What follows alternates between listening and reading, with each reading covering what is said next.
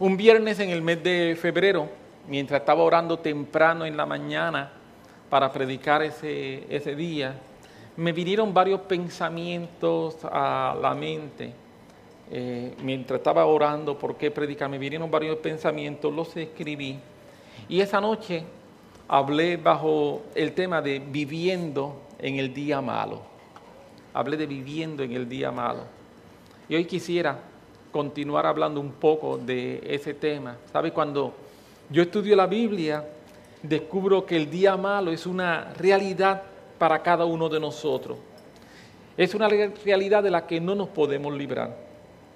Inclusive, es una realidad que va a regresar en distintos momentos, en distintas épocas y en distintas temporadas a mi vida.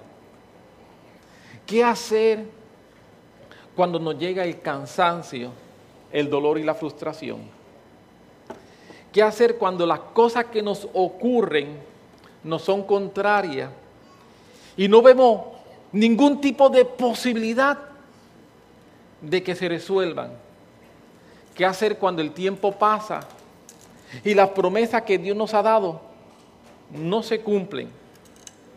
¿Qué hacer cuando el camino que nos toca caminar a cada uno de nosotros es difícil y doloroso? El día malo nos va a llegar a cada uno de nosotros. El día malo es algo que tú y yo vamos a tener que enfrentar. Y quiero decirte lo siguiente, no hay nada que podamos hacer para librarnos del día malo. Algunos me miraron así, pusieron cara muy seria. Sonríe, Jesús te ama. Pero quiero, yo te engañaría si te dijera que hay un truco para librarte del día malo. No. Yo quiero decirte que no hay nada, nada que tú puedas hacer para librarte del día malo. Hacer lo correcto no me libra del día malo. Vivir en santidad no me libra del día malo.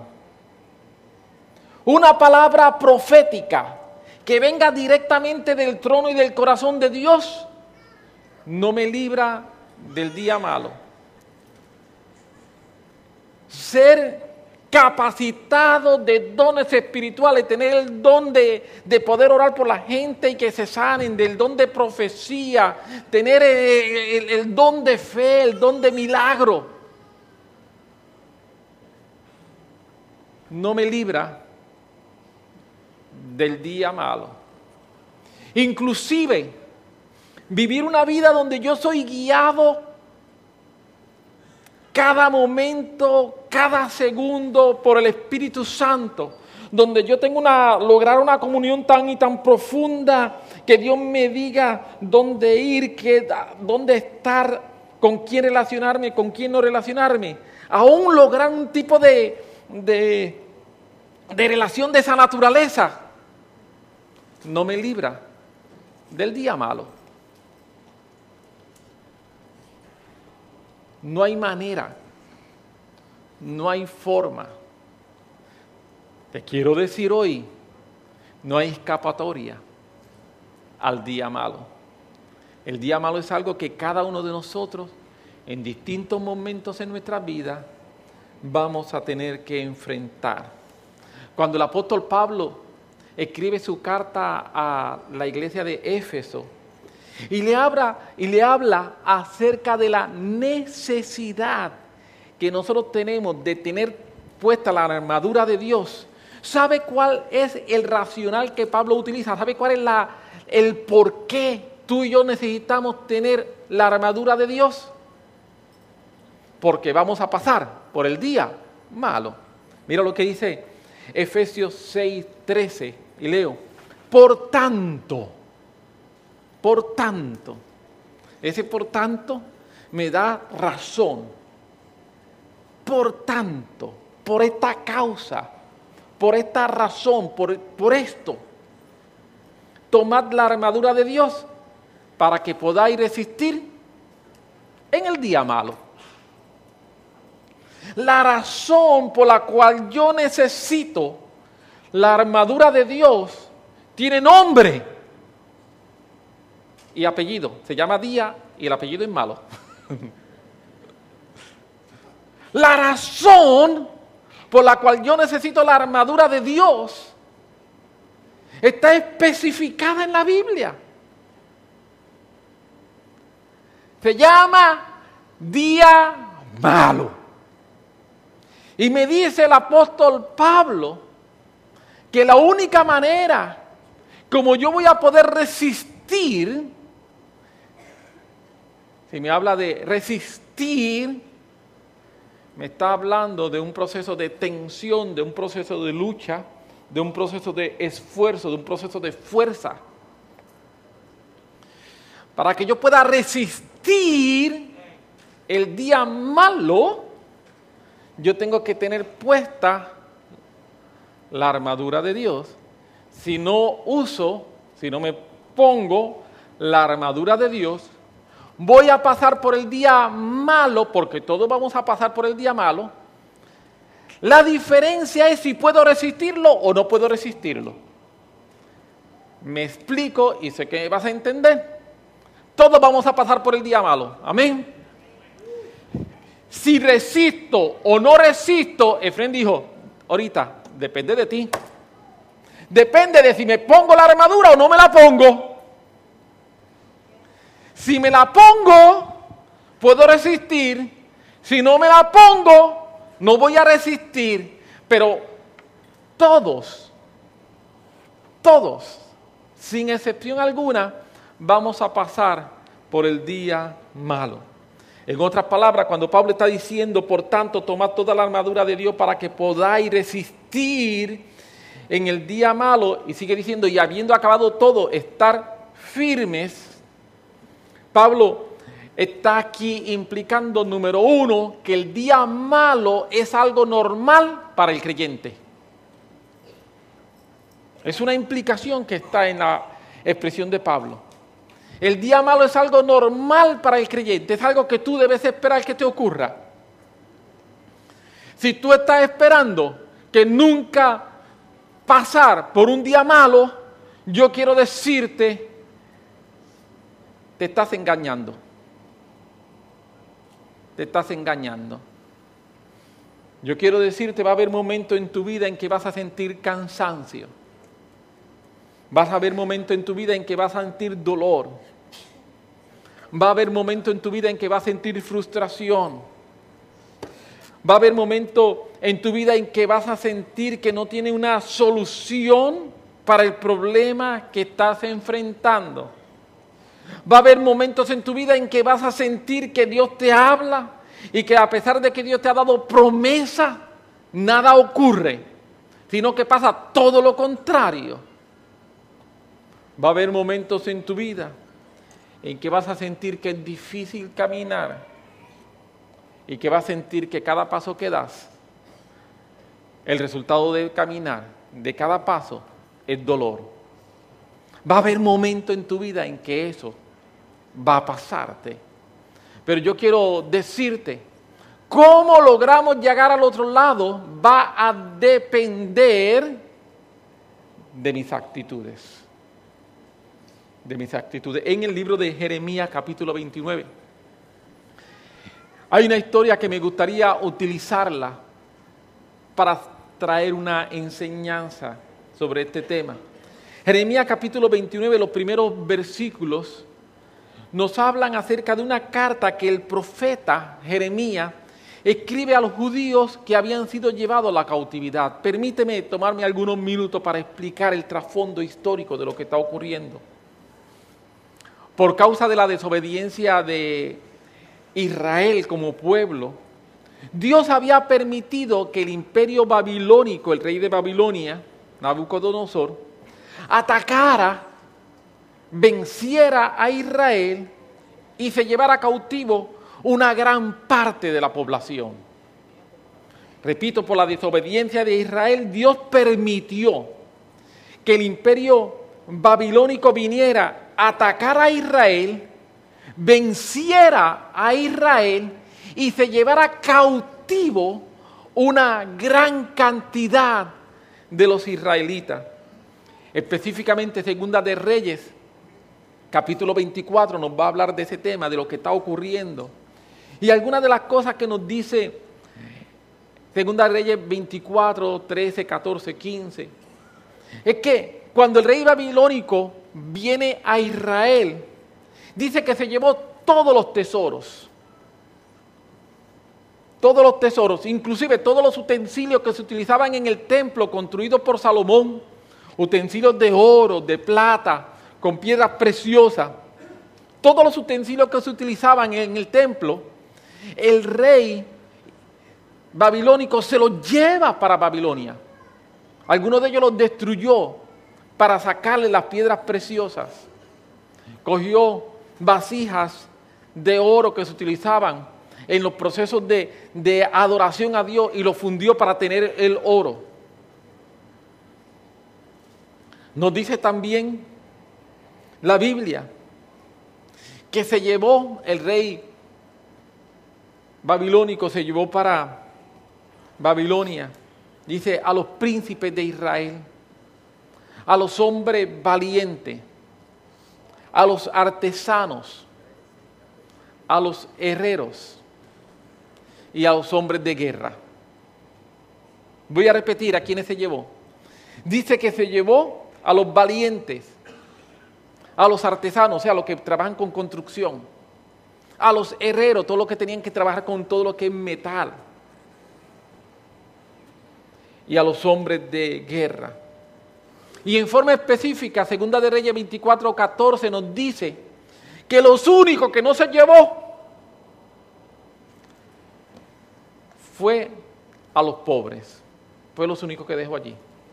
O sea que se lleva de Israel todos los tesoros, toda la gente que tenía capacidad de construir, toda la gente que tenía capacidad de guerra, toda esa gente se la llevó. Estamos hablando de un momento muy, muy, muy difícil en la historia de Israel como nación. Y es en ese momento tan y tan difícil en la historia de Israel como nación que Dios inspira a Jeremías para escribir esta carta. Así que, si está conmigo, Jeremías capítulo 29, vamos a leer desde el verso 4 al 11. Dicho sea de paso, el verso 11 es un verso súper conocido. El verso 11 es un verso que en todos los círculos modernos profético se utiliza. Cuando yo lo lea lo, van a recordar. El verso 11 es un verso del que se hacen congresos con el verso 11. Pero no se hacen congresos con el verso 4, 5 y 6. Pero sí con el verso 11. El verso 11 es un verso extraordinario. Pero como yo siempre digo cuando enseño Biblia, les voy a decir un secreto del verso 11. Está después del 10. Yo no puedo leer el 11 sin leer el 10. Amén. Porque entonces estoy sacando de contexto lo que la Biblia dice. Leo. Así ha dicho Jehová de los ejércitos, Dios de Israel, a todos los de la cautividad que hice transportar de Jerusalén a Babilonia. Quien se los llevó fue el rey babilónico pero ahora Dios está diciendo, yo fui quien lo hice. Detrás de lo que está ocurriendo, yo estoy. Algunas veces a ti te pueden estar pasando cosas y tú estás peleando con quien no tiene que pelear, porque detrás de eso quien está es Dios. Aleluya.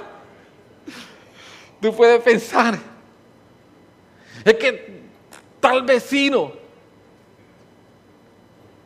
o tal jefe, o tal persona. Y Dios dice, es tonto, no sabe que yo estoy detrás de eso. No sabe que yo estoy detrás de eso. Sigo leyendo. Así ha dicho Jehová de los ejércitos, Dios de Israel, a todos los de la cautividad que hice transportar de Jerusalén a Babilonia. Mire el versículo 5 edificad casa y habitarla. Plantad huerto y comer del fruto de ellos. Casaos y engendrad hijos e hijas. Dad mujeres a vuestros hijos y dad marido a vuestras hijas para que tengan hijos e hijas. Y multiplicaos ahí. Multiplicaos ahí y no os disminuyáis. Y procura la paz de la ciudad a la cual os hice transportar y rogar por ella. Porque en su paz tendréis paz vosotros. Porque así ha dicho Jehová de los ejércitos, Dios de Israel. No se engañen vuestros profetas que están entre vosotros, ni vuestros adivinos, ni atendáis a los sueños que soñáis. Una palabra de advertencia, ya mismo vamos para ella. Porque falsamente os profetizan ellos en mi nombre. No los envié, ha dicho Jehová. Porque así ha dicho Jehová, cuando en Babilonia se cumplan los 70 años, yo visitaré y despertaré sobre vosotros mi buena palabra para haceros volver a este lugar. Versículo 11. Porque yo sé los pensamientos que tengo de vosotros, dice Jehová, pensamiento de paz y no de mal, para daros el fin que esperáis. Muchas veces, repito, nos hemos enfocado en la enseñanza del versículo 11, que es cierto,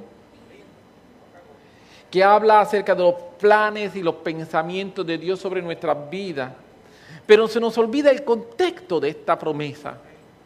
En la carta, en los primeros versículos, Dios está esperando a está inspirando a Jeremías a animar a los israelitas que están en el cautiverio. O sea, estar en el cautiverio es sinónimo de estar en esclavitud. ¿Está bien? Esa gente que está en el cautiverio son, están en esclavitud. Y a esas personas que están en esclavitud es que Dios inspira a Jeremías y Dios le está diciendo, escríbele a los que están en esclavitud en Babilonia y dile, yo los envié allá. Y los empieza a animar y a exhortar, porque por causa de que estaban en esclavitud, por causa de que estaban en el cautiverio, automáticamente las cosas no habían salido como ellos pensaban que iban a salir. Están viviendo en desesperación, están viviendo en dolor, están viviendo en amargura, están viviendo en negación, están viviendo preguntándose, ¿por qué a mí? A mí no me debe pasar esto. Si yo soy tan bueno, si yo no lo hago, están en ese tipo de vida. Están en un momento de negación ante la realidad que están pasando. Y en ese momento en que ellos están viviendo negación ante la realidad que están pasando, Dios inspira a Jeremías y cuando Dios inspira a Jeremías, la palabra de Jeremías es, cásense, engendre hijos, multiplíquese, no disminuyan, vivan en paz, oren por la paz de Babilonia. Está diciendo, aprendan a ser feliz en medio del cautiverio. Aleluya. Eso es lo que le está diciendo. Realícese aunque estén en cautiverio. Aprendan a vivir felices aunque estén en cautiverio. Que estar en cautiverio no sea la razón para dejar de hacer lo que tienen que hacer. Porque lo que ocurre es que cuando se está en cautiverio se piensa que uno está incapacitado. Y lo que Dios le está diciendo al pueblo a través del profeta, estás en cautiverio, yo lo sé, yo te mandé para ahí, pero esto no significa que estás sin alternativa. Eso no significa que no puedes hacer nada. Eso no significa que te tienes que echar a llorar. Eso no significa eso. ¿Estás en cautiverio? Sí, estás en cautiverio. Pero en medio del cautiverio yo te estoy diciendo, levántate, cásate, ten hijos, construye casa, multiplícate, no permita disminuir. Estás en el cautiverio, pero multiplícate, no permita que el cautiverio te haga disminuir, sino que el cautiverio sea un tiempo de multiplicación en tu vida. Eso Dios le está diciendo al profeta. Este versículo 11 de yo sé los pensamientos que tengo acerca de vosotros, dice Jehová, pensamientos de paz y no de mal, para daros el fin que esperáis. Ese versículo se da en el contexto de que se le está dando a un pueblo en cautiverio. Y es a un pueblo en cautiverio que se le está diciendo, yo sé los pensamientos que tengo de ti, pensamientos para prosperarte yo tengo pensamiento de bien. Y tú dices, pero si yo estoy aquí, soy esclavo, y tú me estás diciendo que tú tienes para mí pensamientos de bien. Yo estoy esclavo y tú me estás diciendo que tú tienes pensamientos de paz. Yo soy esclavo y tú tienes, estás diciendo que yo tengo, tú tienes para mí pensamientos de prosperidad. Yo vivía tan bien donde estaba, me sacaron de allá, me trajeron aquí, ahora estoy sin nada. Y tú me estás diciendo a mí que me multiplique cuando no tengo nada. Y Dios está diciendo, exactamente eso es lo que te estoy diciendo. Si piensas que eso fue lo que te dije, entendiste bien, eso es lo que te dije. Te estoy diciendo que cuando no tienes nada, que cuando estás en dolor, que cuando estás en dificultad, que en ese momento te levante, haga lo que tenga que hacer y te multiplique y no disminuya. Aleluya. Nos gustaría que nos pase nada más, yo lo sé. Yo sé todo lo que está pasando, te voy a yo también voy a llorar contigo. Yo sé, la verdad es que tú tienes razón para estar amargado. Yo lo sé, la verdad es que tú tienes razón para no querer hacer nada. Yo lo sé, la verdad es que tú tienes razón para tirarte a morir. Yo lo sé, yo te entiendo. Si a mí me pasara lo mismo, yo también me tiraría a morir como tú. Pero Dios dice, no. No. No.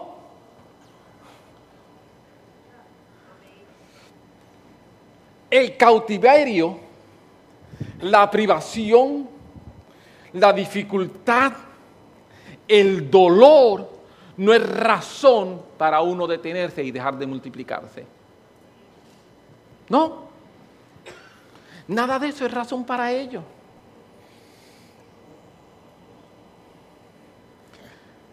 Dios le dice, yo sé los pensamientos que tengo de ti, simple y sencillamente para que ellos puedan ver hacia el futuro. Y cuando ven hacia el futuro y saben el final de la historia, que eso los llene de ánimo y de fe para atreverse a creer que hoy Dios está haciendo algo extraordinario. Dios no te dice, yo sé los pensamientos que tengo de ti, que son pensamientos de paz, para que tú te pongas a levantarte y que tú digas, ay Dios mío, no se ha cumplido. Dios me dijo que tenía pensamiento de paz, pero ¿qué pensamiento de paz? Tú no ves el problema que estoy. Si me levanto y hay guerra, me acuesto y hay, hay guerra, y con el café hay guerra. Ni coffee break tengo. No, no.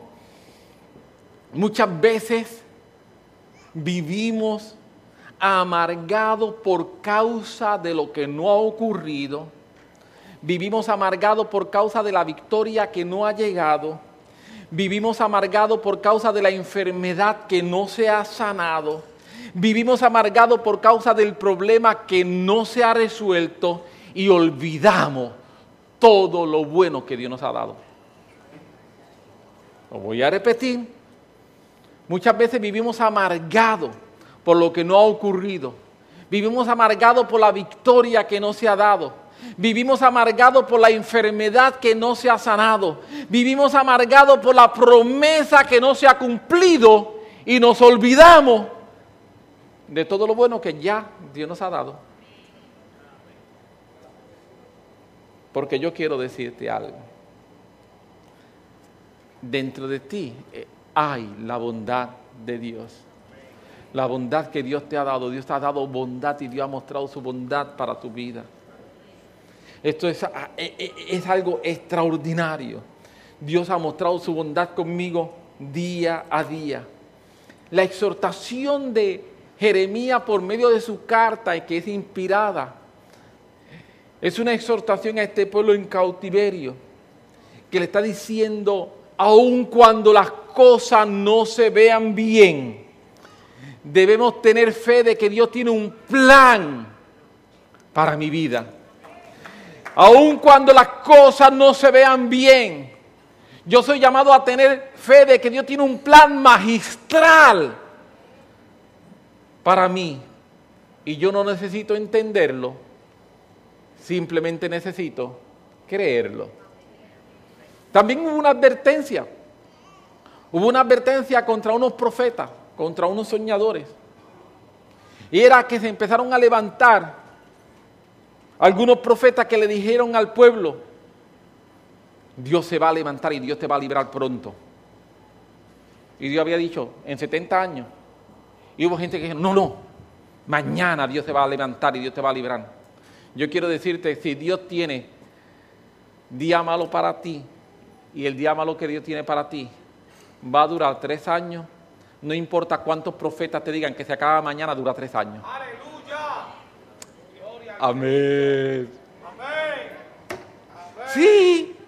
Ahora, tú decides si vas a estar amargado esos tres años, va a vivir feliz. Porque eso es lo que Dios quiere formar en mí.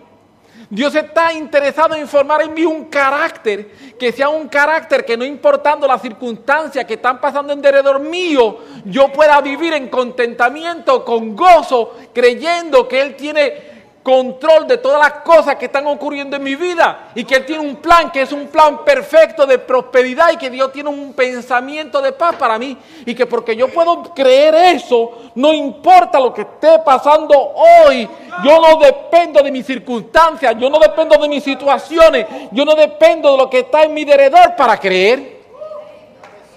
Yo creo porque tengo una palabra. Y porque tengo una palabra, esa palabra es lo que a mí me va a sustentar, esa palabra es lo que me va a mí a cimentar, esa palabra que me va a decir a mí que yo me levanto hoy a multiplicarme, que yo me levanto hoy que no voy a disminuir. No son mis circunstancias, no es el dolor, no es el problema, es la palabra. Yo tengo una palabra de Dios dentro de mí.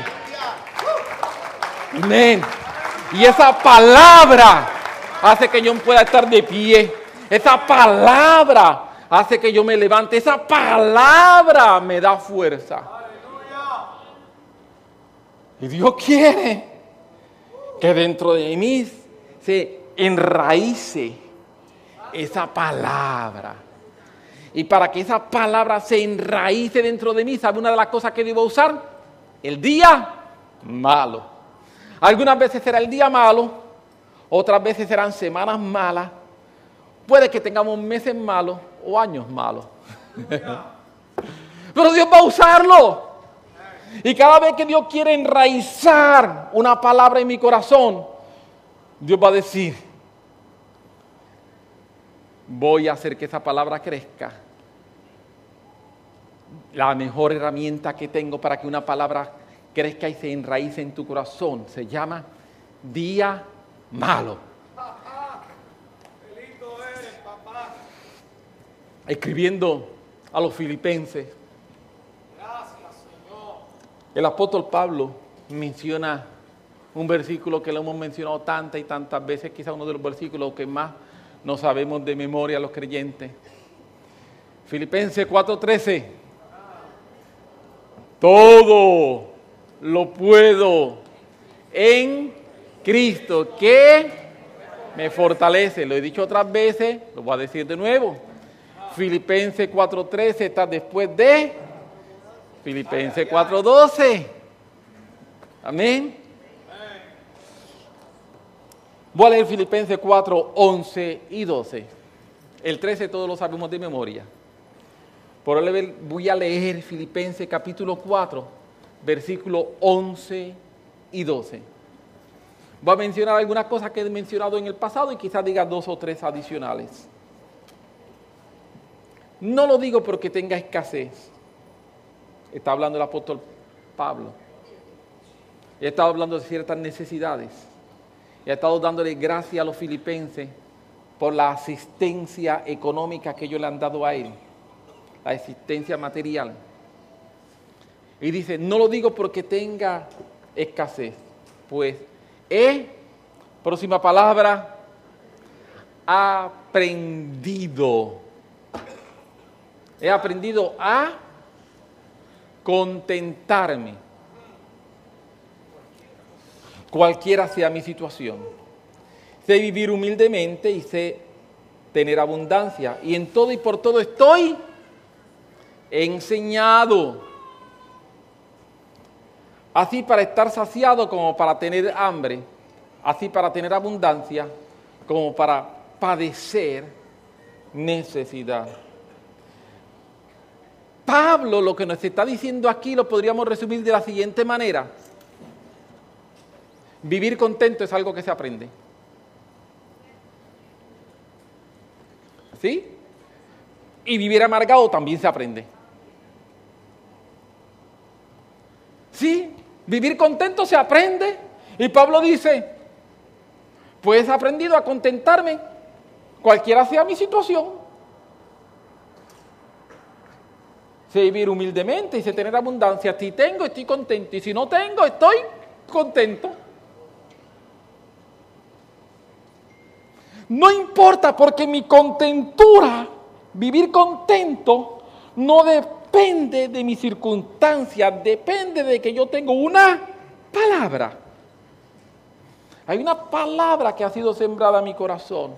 Hay una palabra de que Dios tiene pensamientos de paz para mí y que Dios tiene una palabra de prosperidad para mi vida.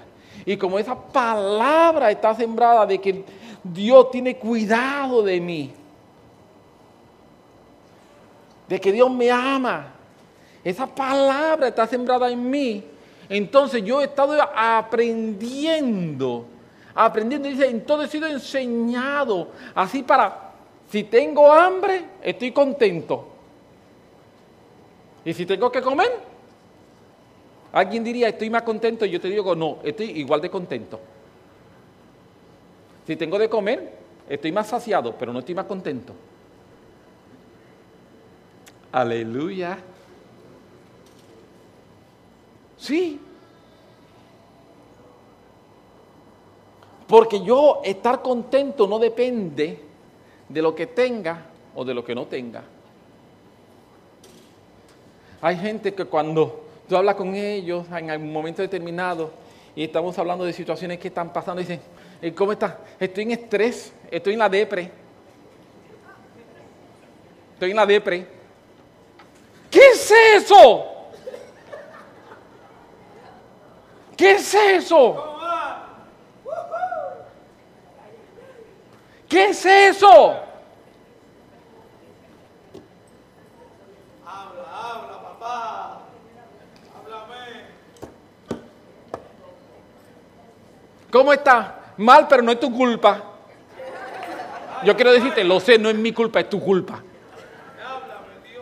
Aleluya. Lo sé, no es mi culpa, es tu culpa, porque tú decidiste estar así. Lo sé. Yo decido, porque yo aprendo. Y yo aprendo a vivir en contentamiento. He aprendido, he aprendido a vivir en contentamiento. ¿Sabe qué? Para aprender a vivir en contentamiento tenemos que hacer algo extraordinario. Tenemos que desaprender las cosas que hemos aprendido. Nosotros hemos aprendido a quejarme pero tengo que desaprender queja. Hemos aprendido a vivir con miedo. Tengo que desaprender miedo. He aprendido a desesperarme. Estoy así tan... Mírame cómo estoy. Pero tranquilízate.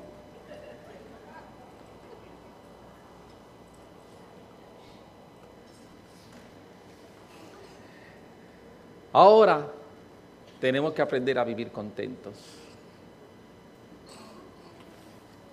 Eh, le mencionaba hoy a una persona con quien me encontré temprano en la mañana y creo que cuando la vi tuve una palabra de parte del Señor para la persona.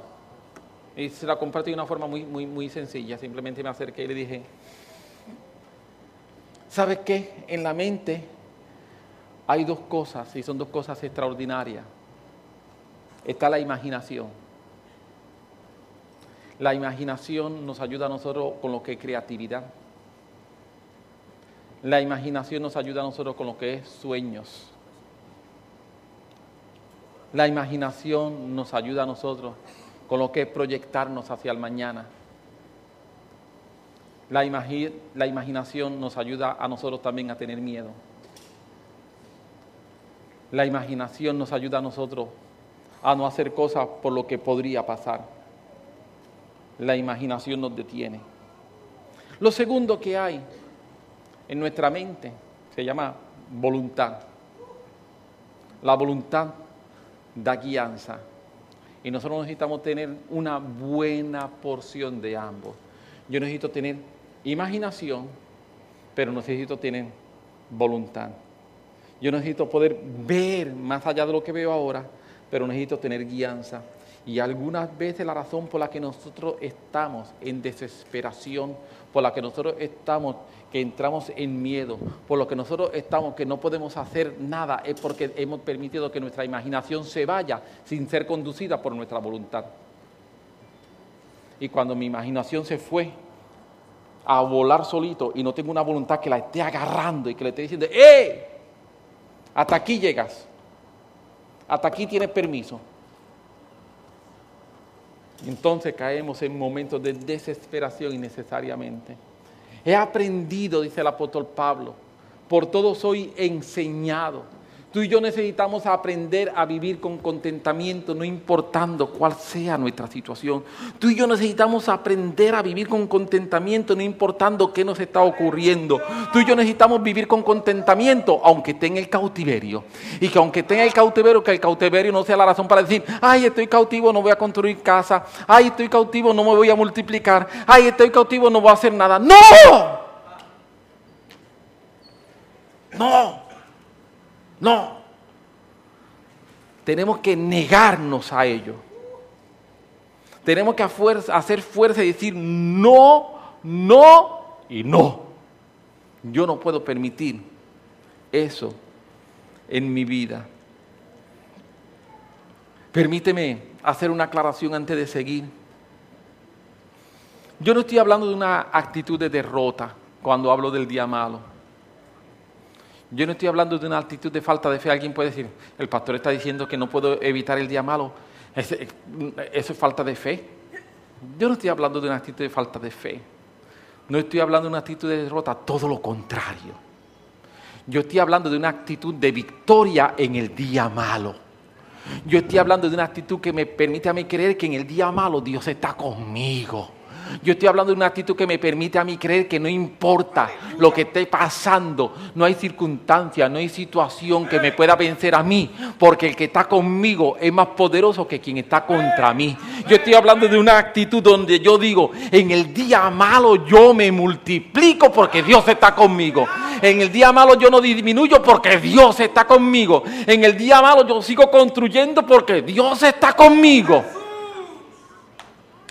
El día malo no me limita. El día malo me impulsa.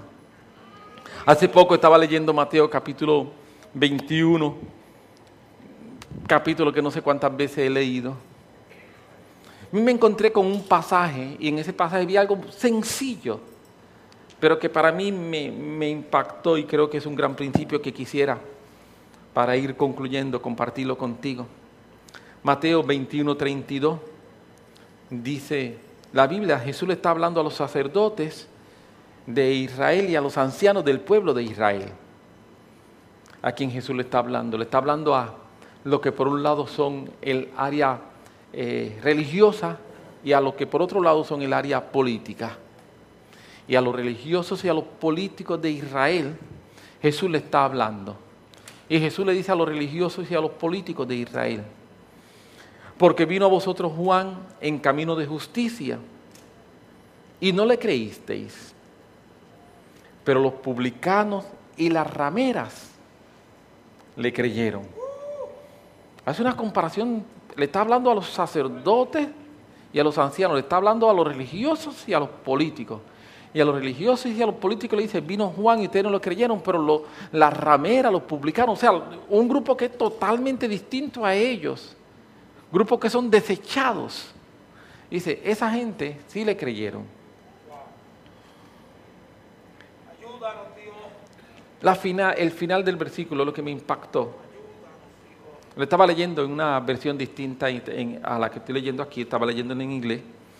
Dice, y vosotros viendo esto no os arrepentisteis después para creerle. Permíteme mencionarte, la palabra arrepentirte aquí es la única, la que se utiliza en el original griego, es la única vez que se utiliza en la Biblia. Solamente se utiliza una sola vez y se utiliza más que este versículo. Y lo que implica, se tradujo en español, Reina Valera, por arrepentirse, pero lo que implica es, cambiar la mente, cambiar de mentalidad.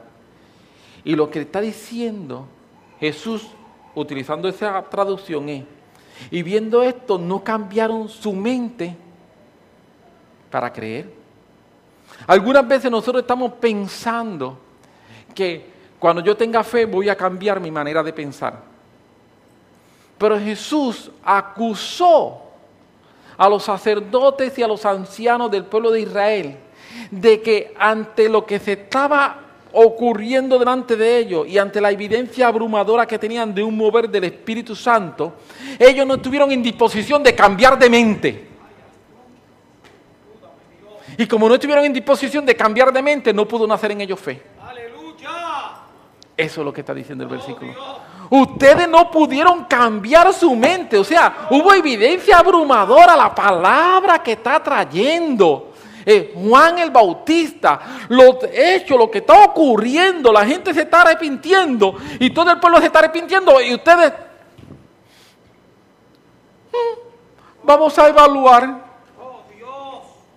Y Jesús le está diciendo, ustedes no pudieron cambiar la mente para llenarse de fe.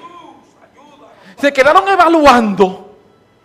Y como se quedaron evaluando, terminaron evaluando no se llenaron de fe.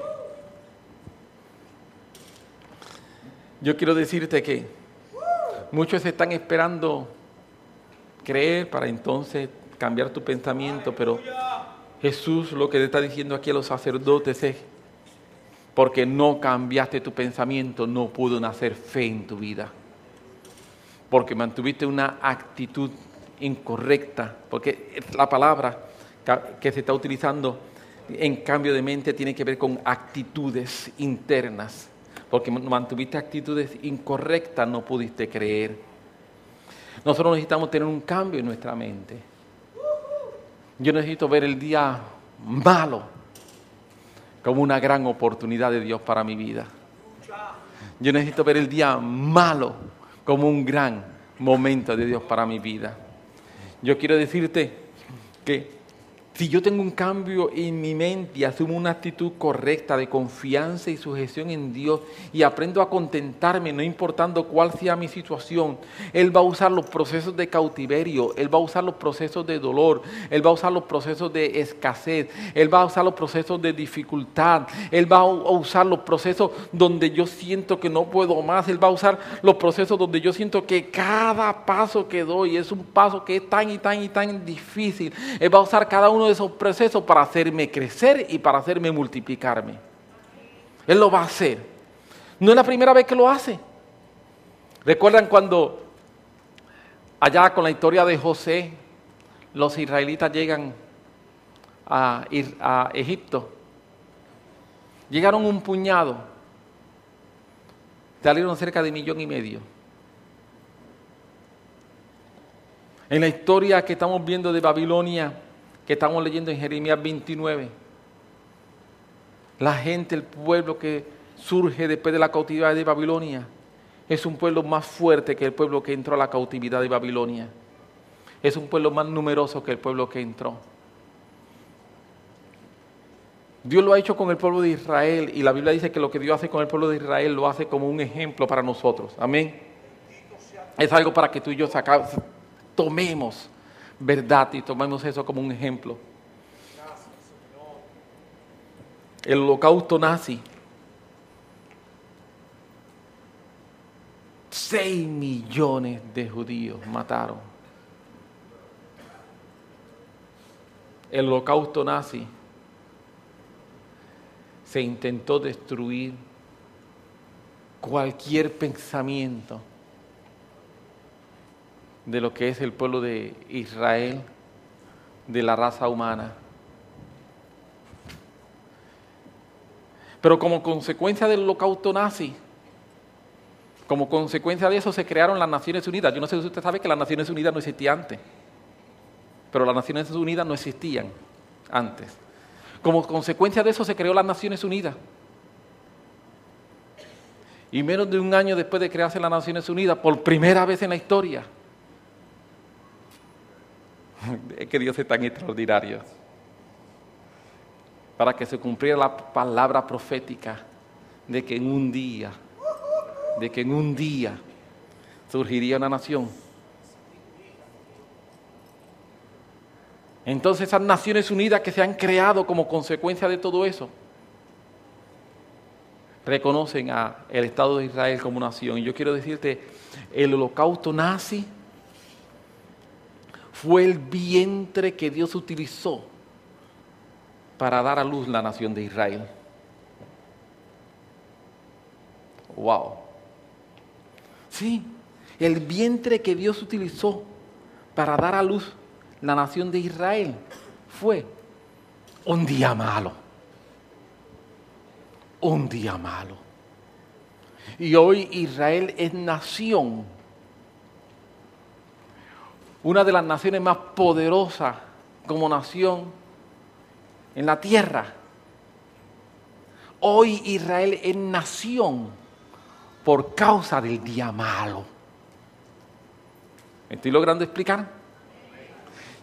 Yo no sé cuál es tu momento y cuál es tu día malo.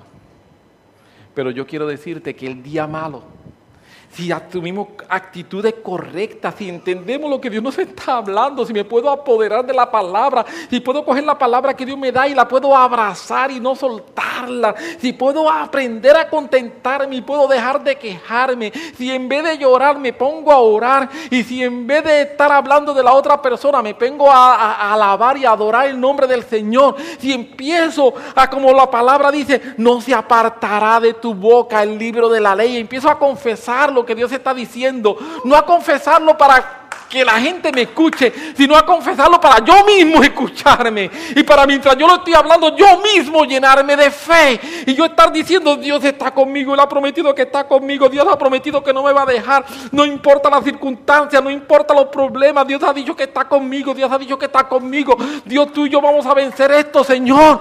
Tú sabes cómo yo me... Pero tú estás conmigo, yo lo estoy creyendo, yo lo estoy creyendo, yo lo estoy creyendo, yo lo estoy creyendo. Llega el momento en que esa palabra se enraiza tan profundamente, tan profundamente dentro de mí.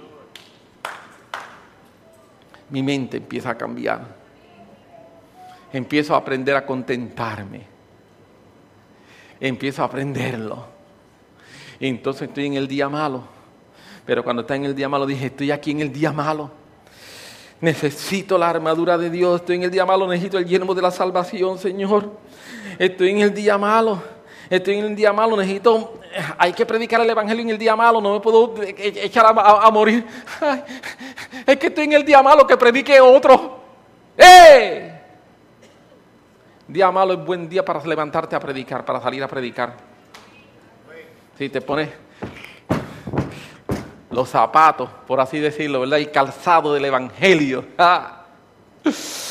Día malo, mira que están haciendo mal, voy a devolver. No, no, no, no, día malo no es para devolver mal por mal. El día malo yo uso justicia de Dios. Aleluya. Tengo la justicia de Dios. Están hablando mentiras de mí y día malo, el día de ponerme el cinto de la verdad y voy a hablar verdad. Y hablo verdad. Hablo la verdad que Dios ha hablado de mí. Hablo la verdad de lo que Dios ha dicho de mí. Eso es día malo, ese momento. Día malo, me están atacando, me están atacando. ¿Qué hago? ¿Dónde me escondo? Escóndete detrás del escudo de la fe si te vas a esconder en algún sitio. Usa tu fe y que tu fe sea el momento para usarse en el día malo. Día malo, te están atacando. ¿Qué hago? Tengo una palabra tengo mi espada, que es una palabra para usarla en el día malo. Día malo es un día para empezar a hacer eso y según lo voy haciendo, siento que ya en el día malo me estoy multiplicando, siento que en el día malo estoy creciendo, siento que en el día malo estoy edificando, siento que en el día malo puedo construir, siento que el día malo no es tan malo. Porque puedo ser feliz. Porque mi felicidad no depende de mi circunstancia. Mi felicidad no depende de lo que otros hagan o dejen de hacer. Mi felicidad no depende de lo que los gobiernos decidan o dejen de decidir. Mi felicidad no depende de quién gane eh, las elecciones o no las gane. Mi felicidad depende de que yo tengo una palabra. Amén.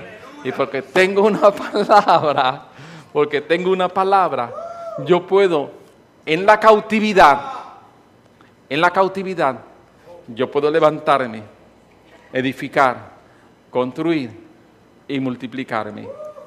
Porque he aprendido a sonreír, a estar contento, no importando cuál sea mi situación. Te pones sobre tus pies y tenemos una palabra de oración. Aleluya, aleluya, aleluya. Padre, Padre, Padre, en el nombre de Jesús, oro a ti, te doy gracias, te doy mi adoración y Señor te pido en el nombre de Jesús tu ayuda y tu auxilio. Y te pido en el nombre de Jesús que tú estés conmigo. Y te pido en el nombre de Jesús, Señor, que tú seas dando tu vida, tu verdad a cada uno de nosotros. Y te pido en el nombre de Jesús, Señor, por esta palabra que he estado hablando. Día malo vamos a pasarlo, pero la actitud que yo debo asumir en el día malo es aquello que tú me estás hablando. Ayúdame a asumir actitud correcta. Ayúdame a asumir, Señor, una actitud de fe Ayúdame a asumir una actitud de victoria en el nombre de Jesús de Nazaret.